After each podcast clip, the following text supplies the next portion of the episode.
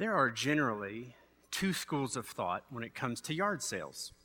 And most of us have either hosted a yard sale or we've shopped at a yard sale. And the best way to illustrate those two schools of thought is to describe what happens at our house when we have a yard sale. Every year, Emily and her friends host a yard sale at our house.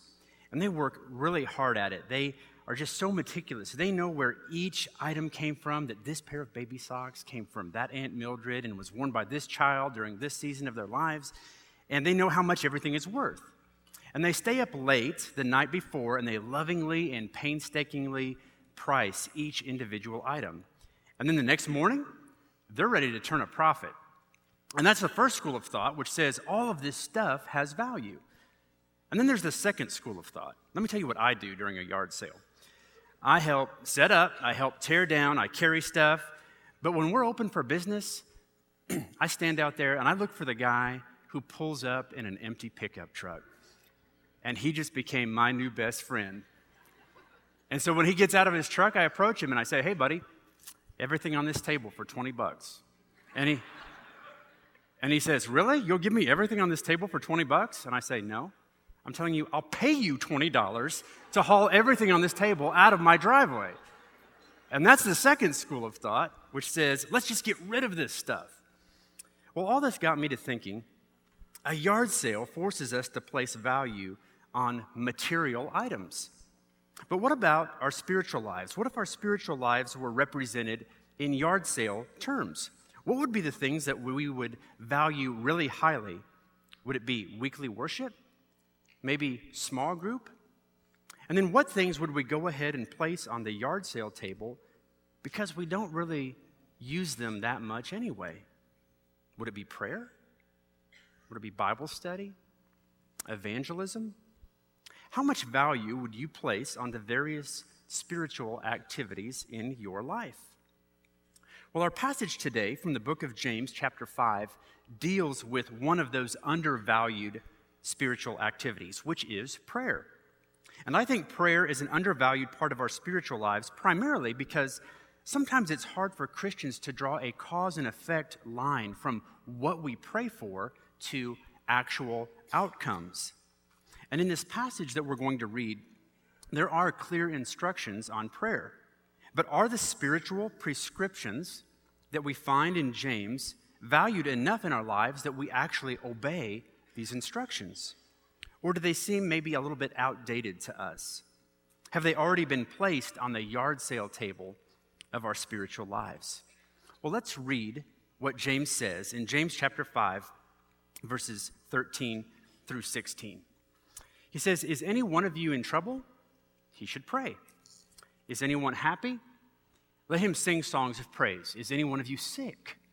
He should call the elders of the church to pray over him and anoint him with oil in the name of the Lord. And the prayer offered in faith will make the sick person well. The Lord will raise him up. If he has sinned, he will be forgiven. Therefore, confess your sins to each other and pray for each other so that you may be healed.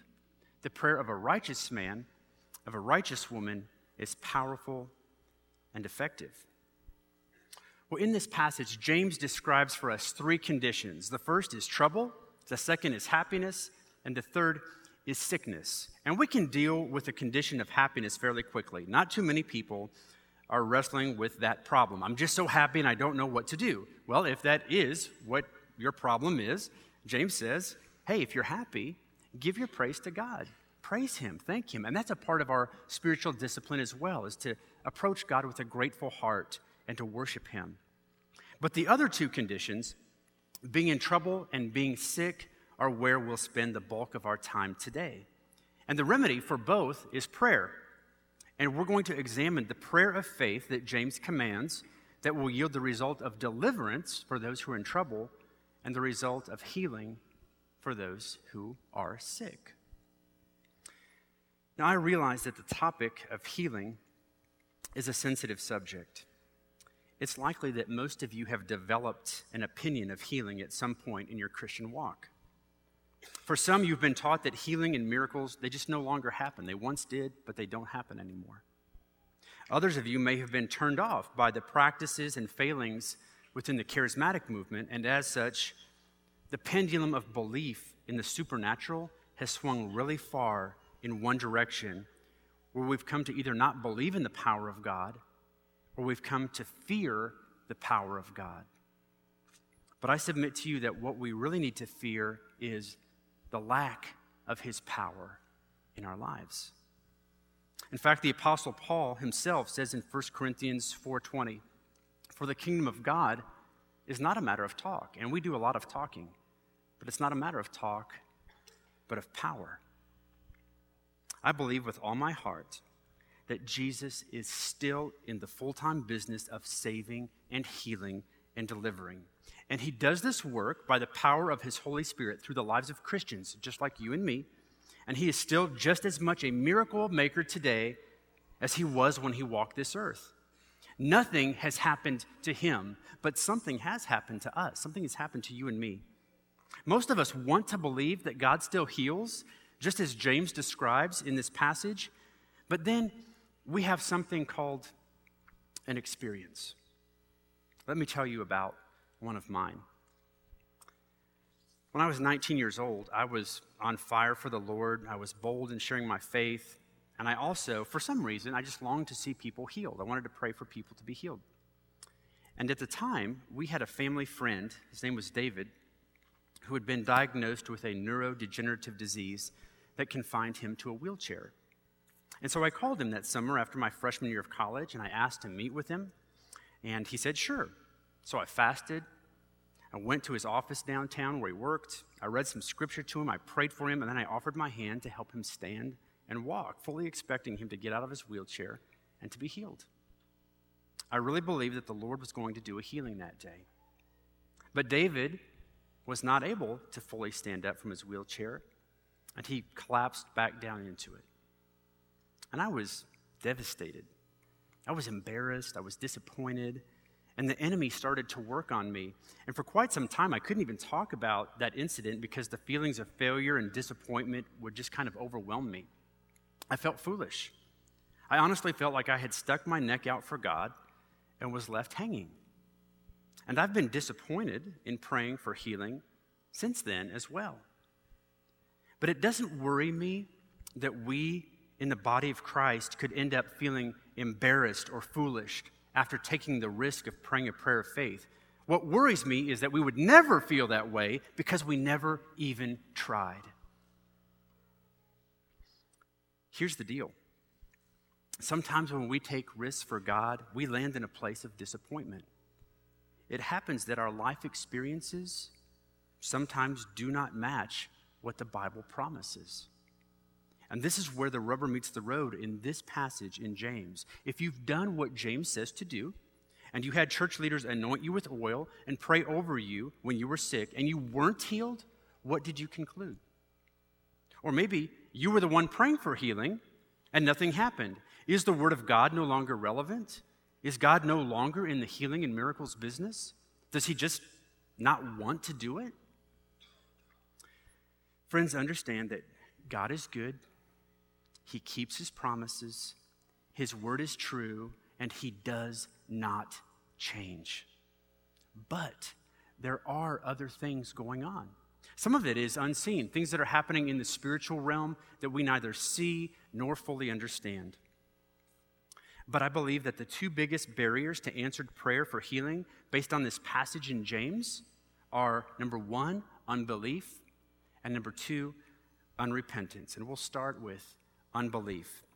If you have your Bible still open to James chapter five, let's break down these verses in verses fourteen and fifteen in terms of who does what, who is supposed to do what. First, when you're sick, it is your responsibility to let church leaders know, to call the elders of the church. Some of you may have never heard that before, but that is what the Bible teaches as a response to illness. Second, church leaders then carry the responsibility to anoint you with oil and to pray a prayer of faith. That's their part. Third, God's part is to do the healing and to make you well. Incidentally, church leaders are not the only ones who can pray for the sick. We are all invited to pray for the sick. And God could use any one of us in a healing. But to me, the clincher in these verses is that the prayer has to be a prayer offered in faith. And you know what I think the biggest obstacle is to people praying a prayer of faith? I think it's that people are, are uncertain or unconvinced about whether or not it's even God's will to heal. When we consider God's will, a lot of people have uncertainty about what God's will is. But I, I don't want you to think of God's will as this mysterious, unknowable system that runs in the background of the universe, in the background of life. Think of it instead simply as what God wants. Here's the equation. God's will equals what God wants. And God is very clear about a lot of things in Scripture that he wants and that he doesn't want. Additionally, don't make the mistake of thinking that just because something happens or just because something happened in the past, well, that it happened. That must have been God's will. I love this quote from Pastor Bill Johnson, who says, "It is foolish to assume that if something is God's will, it will automatically be done. That misconception is at the heart of powerless praying." I've heard people say, "Well, God gave me cancer because I'm kind of hard-headed and he must want to teach me something." But I don't believe that God sends us illness. I believe that just as God loves to save the soul from sin, he loves to heal the body from sickness. Friends, we need a shift in our perspective on sickness and healing as it relates to the goodness of God. During the time that Jesus walked the earth, it was widely understood that the origin of sickness was from the devil.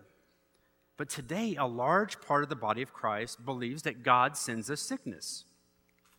But if that's the case, if God sends us sickness to make us better people, then we probably shouldn't go to doctors because that's interfering with his plan. So we have to be careful about assigning evil to God. So I'm going to overstate it this way. Assigning God as the cause of origin or the origin of sin or sickness borderlines on blasphemy. We cannot assign that which is evil to God. Now, I'm not saying that God doesn't redeem pain and illness and suffering. He does. In fact, he's quite good at it. But that doesn't mean that he's the originator of that pain and illness. But the point is this.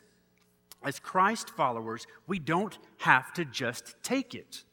We have access to power when it comes to influencing the circumstances surrounding illness. Friends, I've arrived at a point, and I didn't always used to be here, but I've arrived at a point in my walk with the Lord that I believe that it is God's will to heal. Does it always happen that people get healed? Nope. But there are a lot of things that are God's will that don't happen. Things that he wants, but that he doesn't get. He doesn't want children to be abused. He doesn't want people to succumb to addictions. He doesn't want people to die without Christ, but all of these things happen. He wants people to be healed, but sometimes that doesn't happen. But that's why Jesus instructs us to pray in the Lord's Prayer, "Your kingdom come, your will be done on earth as it is in heaven." He's saying, "Lord, make this world more like that one. Make earth more like heaven." In heaven, God, you get what you want. In heaven, there are no infections, no cancer, no injuries, no chronic pain, no addictions, no sickness. So, Lord, make earth like heaven. We stand with you, Father, as we pray, "Your will be done." Have your way here on earth, just as you have your way in heaven. If you're still wondering if it's God's will to heal, consider that God gave us his only Son who bore all of our sin and all of our sickness on the cross. And the Word says, by his stripes we are healed. What more does God have to do to convince us that, that he wants to save us, that he delights in healing us, that he longs to set us free from the things that bind us? He gave up the life of his very Son to do that. So when I pray for the sick, I don't say, "Lord, if it's your will to heal them," because I'm firmly convinced that he wants to do it, and that changes the way that I pray for people. So I pray, I ask the Holy Spirit to come and to touch that person's body and to heal them. And it's a small act of faith, and it only takes a mustard seed's worth of faith. I asked them to test their ailment as just after the prayer. And people are sometimes surprised by this, but I think it's a way of honoring the Lord by praying with expectation that he's actually going to do something even in that moment. So I ask, is your pain still there? And sometimes it's gone completely. Sometimes there's no change at all. Sometimes it's gone by fifty percent. But if there's a sense that he's doing something, that he's there and he's healing, then I ask him to keep doing it and to complete it. Friends, don't get discouraged if you prayed for someone to be healed and it didn't happen the first time. It's okay. Just don't give up. Do you give up praying for the salvation of someone if they don't give their lives to Christ immediately? Pray again. Press into the Lord. Keep asking, keep seeking, keep knocking, even when it appears foolish to do so. I keep a uh, healing journal here with the names of people that I've prayed for, the date, and then what happened. And some of them have been touched by God, and they've received a healing. Some have improved, and some haven't, and I don't know why. I wish I had a golden key that unlocked healing for everyone, because I would use it. I would. But since I don't, what I'm going to do is not give up. I'm going to continue to believe the word of God that we read in this passage in James and believe God for healing for anyone and everyone who asks. Here's the question. What will we allow to define reality? The truth of Scripture or our own experience or lack of experience? There was a lady who went on a short-term mission trip to Brazil to minister to the sick and to pray for them.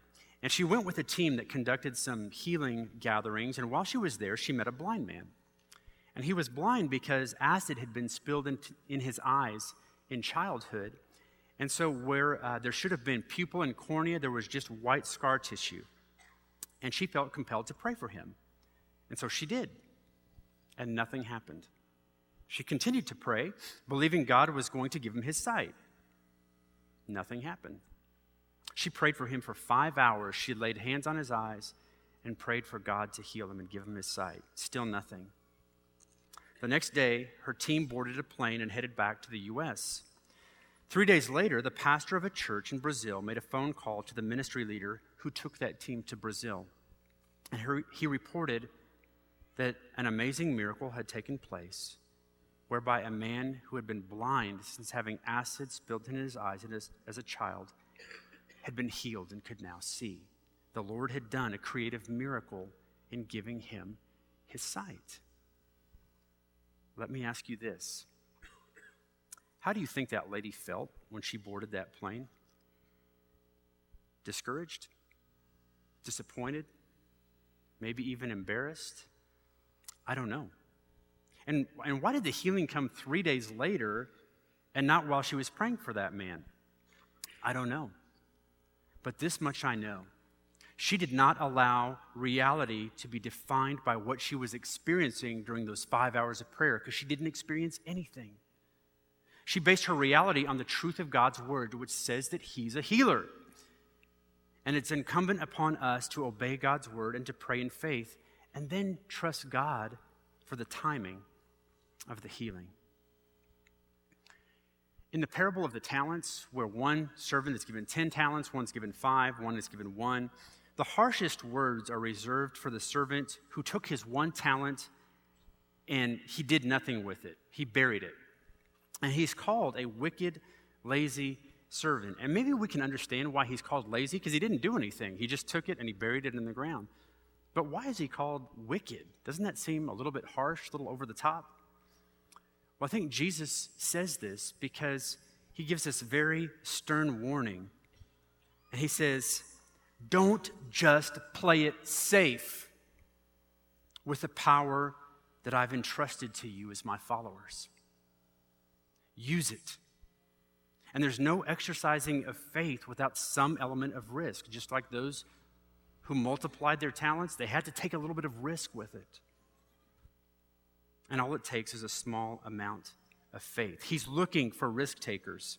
And from this parable, we also see that Increase comes with usage. Use it a little bit. So use even a small amount of faith. Take a risk with it and see if it doesn't grow and multiply.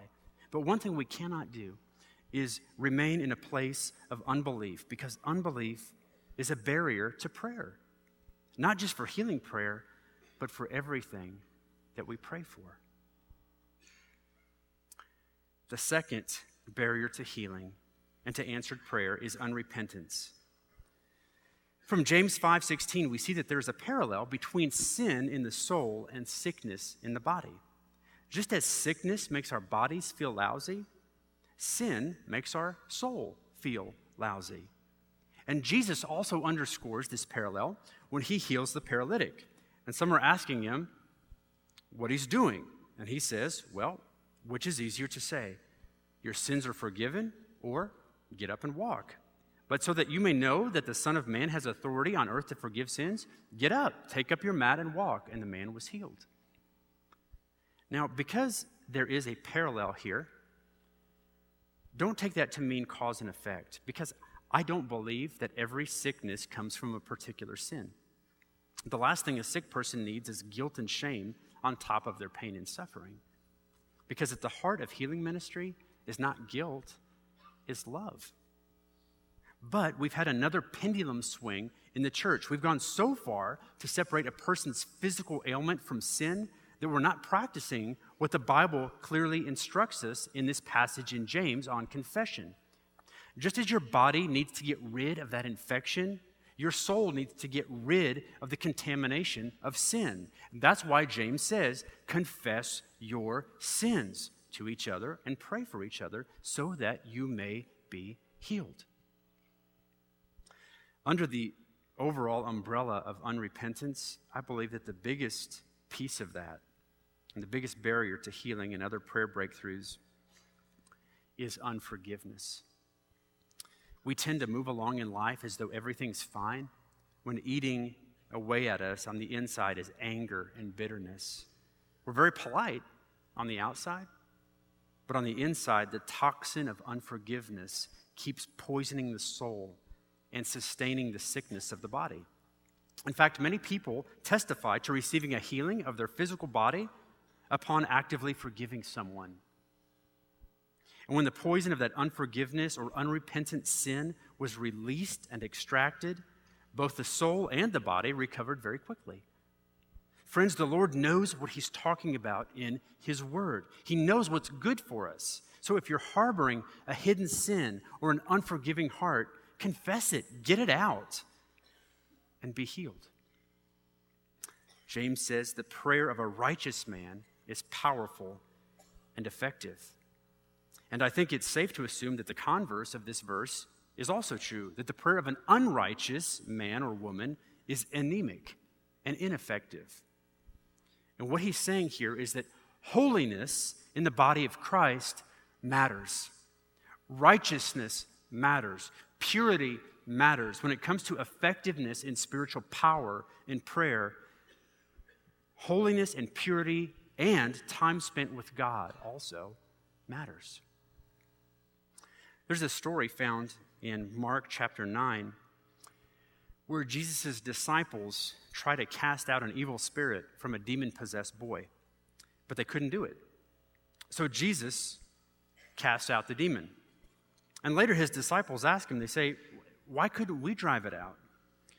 And Jesus replies, well, this kind comes out only by prayer and fasting. Now, here's what's interesting. Jesus does neither of those things in that passage. He doesn't do it. He doesn't tell the Father, hey, uh, I need a few days. Could you come back next week? I need a few days to fast and pray, to prepare myself. He just commands the demon to leave. And you know how he was able to do this? It's because Jesus had already built up a reservoir of banked time with the Father in prayer and fasting. So he was able to operate from the overflow of that in his life. He was living a holy and righteous life. So when the moment of crisis came, he was ready and could deliver the power. But what about us? How can we be ready if we're not spending time with God in prayer? How can we exercise spiritual power if we are not living righteous lives? How can we expect healing and deliverance if we're not in the practice of confessing sin, which we've clearly been told to do in this passage? This book of James is so practical. It tells us what to do. It's not hard to understand. It's just hard to believe that this is actually how it works.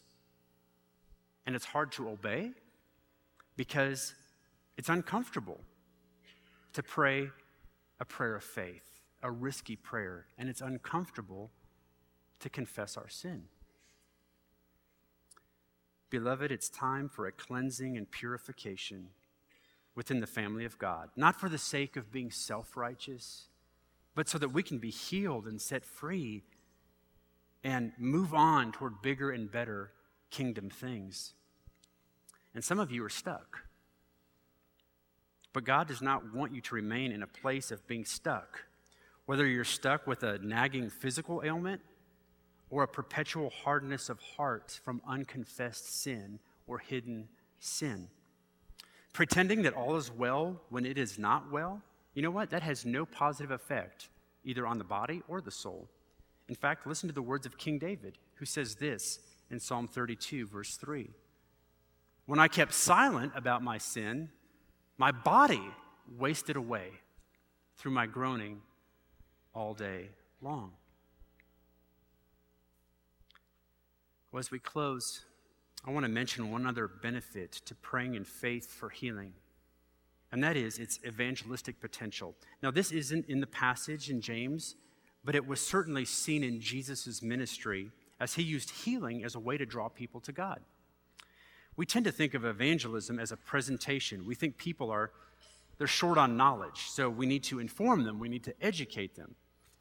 Well, they say a picture is worth a thousand words, and I think that a touch from God is worth a thousand gospel presentations, because it bypasses the need for a lot of words and a lot of explanation. Now, don't get me wrong, I believe in sound doctrine, and I believe in presenting the gospel. In fact, I've written gospel presentations myself. But a healing from God is a powerful demonstration of God's love for a person, whether that's a believer or an unbeliever. So how about you? Do you want to experience God in greater measure? Are you willing to take a small risk? Would you offer to pray for someone who is noticeably sick or injured and just outright ask God to heal them? Emily and I have been on a journey for a couple of years now, pressing more and more into the Lord, asking Him to heal people. In fact, at this time last year, I was in the middle of a forty-day fast, just seeking the Lord to learn more and to pray for healing for the sick. And we believe that it's an act of love to own a person's physical pain and to take it to the Father for them. So we pray for people to be healed because we want to see Jesus receive the glory for it. And there are others here today who are hungry for the same thing. And I believe that the eyes of the Holy Spirit are roving through this place today, looking for people who will trust Him, who will believe God's word that we read together in this passage of James, who will take risk for Him and even be willing to look foolish in doing so. And some of you resonate with what I'm saying because you know deep down in your spirit that there is more to this life in Christ than just the attainment of knowledge. There is an experience of God to be had. And maybe you're weary of praying, Lord, give the doctors wisdom, or guide the hands of the surgeon. You know what? There's nothing wrong with those prayers. My dad is a doctor, my mom's a nurse, and my wife is a physical therapist. I believe in medical care, and I believe in praying for medical professionals. But there is a difference between praying, Lord, give the doctors wisdom, and saying, Holy Spirit, would you come now and touch her back and take the pain away and heal it in Jesus' name. And the difference between those two prayers is just a little bit, a mustard seed's worth of risk, what the Bible calls a prayer offered in faith. and the prayer offered in faith will make the sick person well. The Lord will raise him up.